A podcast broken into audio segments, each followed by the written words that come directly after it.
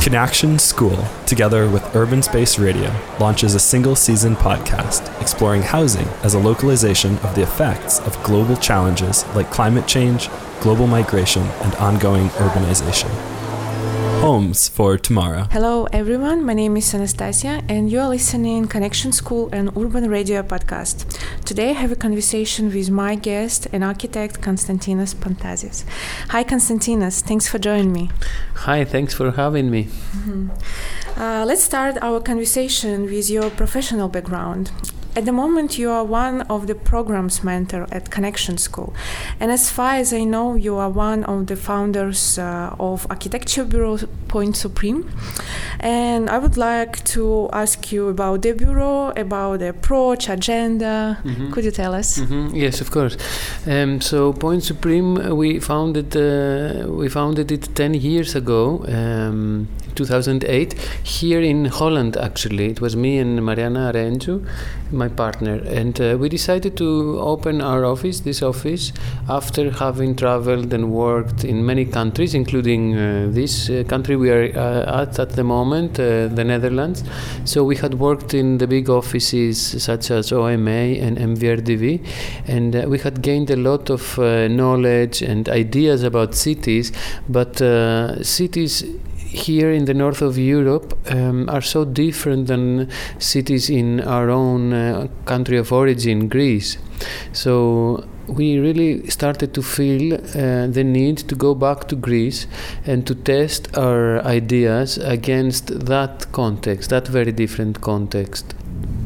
And what about uh, what are you doing now in in your office? I mean, do you have uh, some interesting project maybe yeah, yes, we're we're very lucky at the moment. We're in a good, uh, in a very good uh, uh, situation uh, where after ten years, our work maybe is is a little bit more recognizable. So the people that come to us um, are eager and motivated to use our way of thinking. So it's much more conscious than it was in the first years. Of course, uh, it makes sense of uh, naturally, um, and so at the moment we are well, mostly doing residential projects in Greece, which is what we had been doing from the beginning.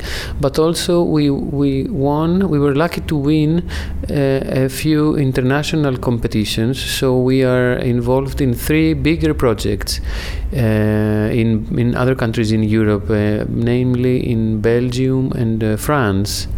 Um, and that's very nice because in our own country, Greece, it's very difficult to be to get involved into more public uh, related uh, programs and uses because there's no no architectural competitions about that. that.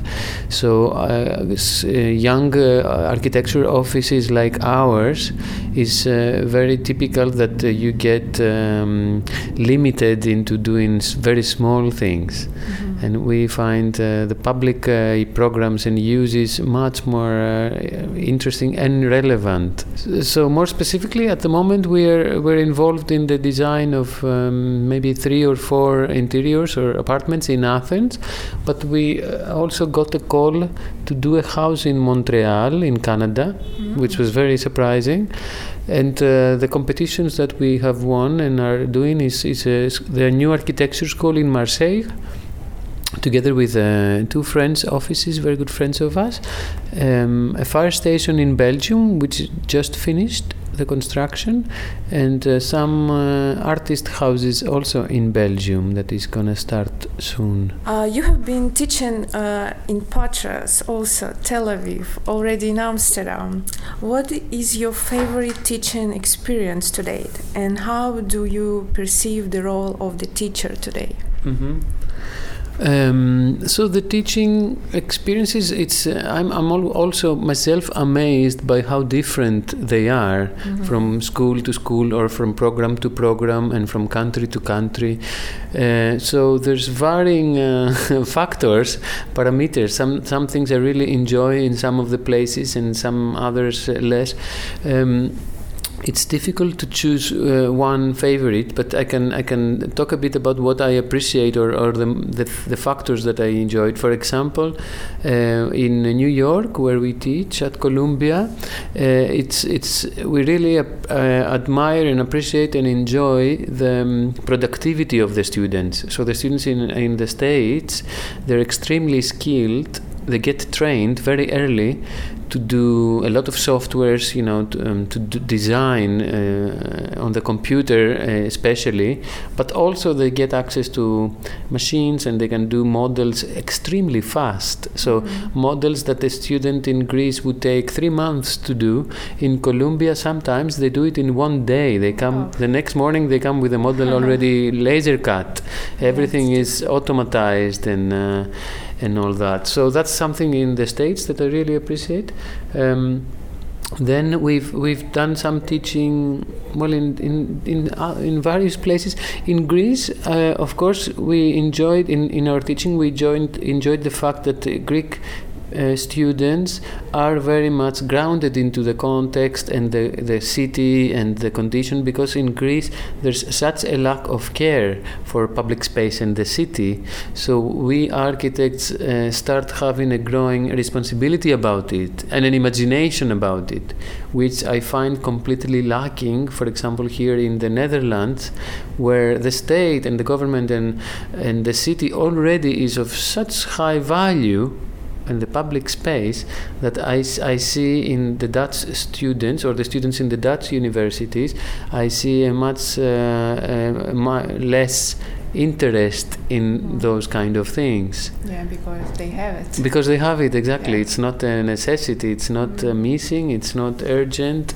Here, here in CANactions, if I uh, go on to move about that, I very much appreciate, uh, I think, two things. One is um, one is the themes that the CANactions School uh, decides to test. Mm-hmm. Um, so, for example, this year the uh, housing of the future question, which is so relevant and so diverse and so rich that even for us um, tutors or mentors and the participating team, it's equally a uh, valid question, right? It's also for us to engage and think about. It's not an easy design task that mm-hmm. we yeah. easily could solve. So that's that's one thing. And the other thing I really admire in this program, uh, which is also very unusual, is the mix of um, viewpoints so there's different people brought together, and the viewpoints are very va- varied, and that gives a very interesting um, discussion, of course, and process, which also will result in in fresh uh, outcomes, I think. Mm-hmm.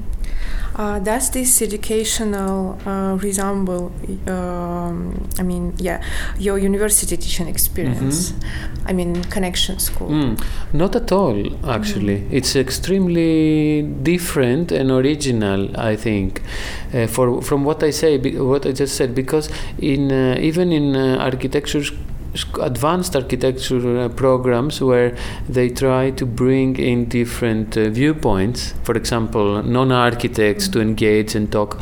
Even then it's there's a very clear division between the program itself which is completely architecture oriented and the external input. But in CANactions, I think it's amazing that the external input comes from within. It is part of the program, so it's not an external force, and that makes it a very different uh, combination of uh, of intelligences. It's um, from the starting point, the view is not uh, the view of an architect yeah, sure. Or of a, you know a few architects discussing between them. So CANactions kind of proves that the, the um, educational model that all the other schools have is a little bit too dry, maybe. Okay, uh, let's talk about your professional practice. practice. Mm-hmm. Uh, do you often work with housing, and have you had any experience working with social housing or with livable neighborhoods? Mm-hmm. Um, well, unfortunately, uh, in Greece we don't have uh, social housing at all. We also. You also okay, um, and uh, also collective housing is extremely unusual. So what we have is other apartment buildings which are subdivided in private, of course, apartments, uh, but generally it's all done by the uh, pri- private initiatives. And for architects, it's very uh, rare to and to be to be hired to work on a larger scale housing project. So in a, a multi-residence block. Uh, what is uh, common is that you get um, employed to work on an apartment or a house, right? So this is something we have done a lot. So changing, redesigning uh, um, already existing houses, or in a few yeah apartments, or in a few cases uh, freestanding houses. Uh, so outside the fabric of the city, let's say. Um, and the other thing that, uh, so this is the typical case, which applies also to our uh, office. Uh, but the other thing that we do as an office, which is a little bit uh, maybe more unusual, is that we do a lot of projects about the neighborhoods and what you call the livability of the neighborhoods. Because, like I, I mentioned earlier, there's such a lack of care for public space and the space around the housing and this probably is an observation that uh, was not came naturally to us after spending so many years in North Europe and in the Netherlands that a lot of our work is about that. And actually it's we ne- we're not asked to do it. There's not a client there's no client for it. It is what we call self-commissioned work. So it's it's just projects that we initiate uh, but because they are they make sense and they are very relevant i think a lot they, they get a lot of publicity so a lot of magazines and newspapers publish these projects mm-hmm. um, and they used to be separate from the build work we do so we had on one hand building projects commissions, and on the other hand we had these other neighborhood themed projects, which were more like research or a campaign. But uh, through the years, these two started to touch each other, and so now when we do a house, somehow it it, it, um, it the neighborhood becomes part of that project too. Um, and actually, in CANactions, uh, at the moment, in the group we are working uh, with, this also is happening. So we're trying to improve the housing through improving the neighborhood. Yeah, I think it's a very important step. Mm. Uh, what's your opinion of the most important steps to impact the revitalization of livable, uh, livable neighborhoods? I think it's exactly that. It's the common space uh, uh, or the public space. Um, because, uh, for example, being here in the Netherlands, in Amsterdam, in the first of the four case study cities, to me it seems that the housing itself is already of a very high quality so even if for that standards maybe it's of a quality that gets uh, lower than it used to be maybe, for many other countries such as uh, Greece, this is a super high standard they have of of the actual housing condition. But what is not uh, of high level, I find, is the the rest of it. So the space around it. So you get into all these new neighborhoods where you have this high standard of housing buildings, but they're standing in fields, or they recreate this uh, the same problem that suburban uh, areas had in the 80s and the 90s and it seems that because of the force of the market and the speed of development, nobody stops to think about that. It, it seems to me like a super important subject that people are failing to notice. Uh, so that would be my uh, most important step for improving neighbor, neighborhoods, uh, the improvement of the public space. Uh, the provision of affordable housing is a major issue in many European cities. Mm-hmm. Is Europe's houses crisis and the end of the le- of the day of land crisis? What do you think? Um, for, for sure, it's a European pro- problem, right? And um, Of course, it's not only a European problem, so it's a problem, the housing uh, affordability of housing um, problem. I think it's a global issue, uh, but I, I, I, I, really wouldn't think that uh, immigration, for example, is a reason for it. It's I think that tourism and over tourism and our current uh, lifestyle is uh, um, the biggest reason for the problem. Um, so we just I think we just live uh, very um, unsustainably we are the whole our whole existence including the way that we live and the way that we move and travel and and and be the general way we we are in the cities uh, is is currently just unsustainable. And and it's it's good that we're starting to face this uh, condition because it's the only way of course to change it to uh, to um, accept that this is the case. So in, for example, in Athens, which is a very touristic city, um, there's a lot of uh, available empty space, for example, in the city. But nobody is uh, addressing it. It's just a, bad management or bad polit- political um, situation to um, uh, uh, to underestimate this. Um, so actually every person in greece including the immigrants that uh, are in the country the, uh, in a, such a poor um, weak situation everybody would fit i think in the housing buildings we have if only we would just distribute them and organize them properly. Yeah.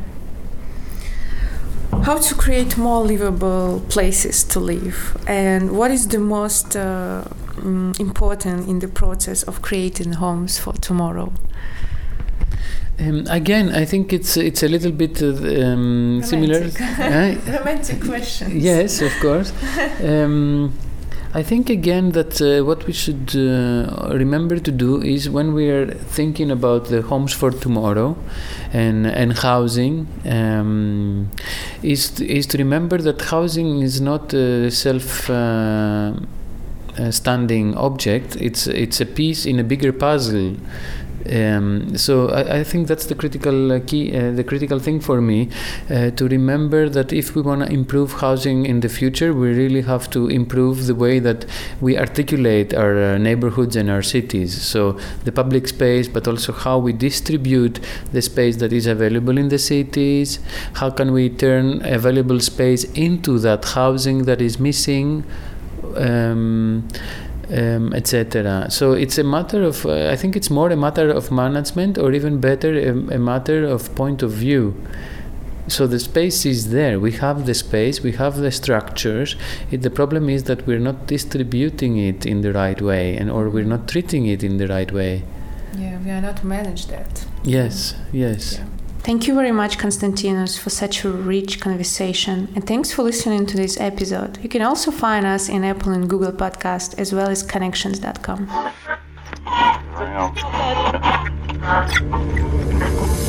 CANactions School, together with Urban Space Radio, launches a single season podcast exploring housing as a localization of the effects of global challenges like climate change, global migration, and ongoing urbanization homes for tomorrow.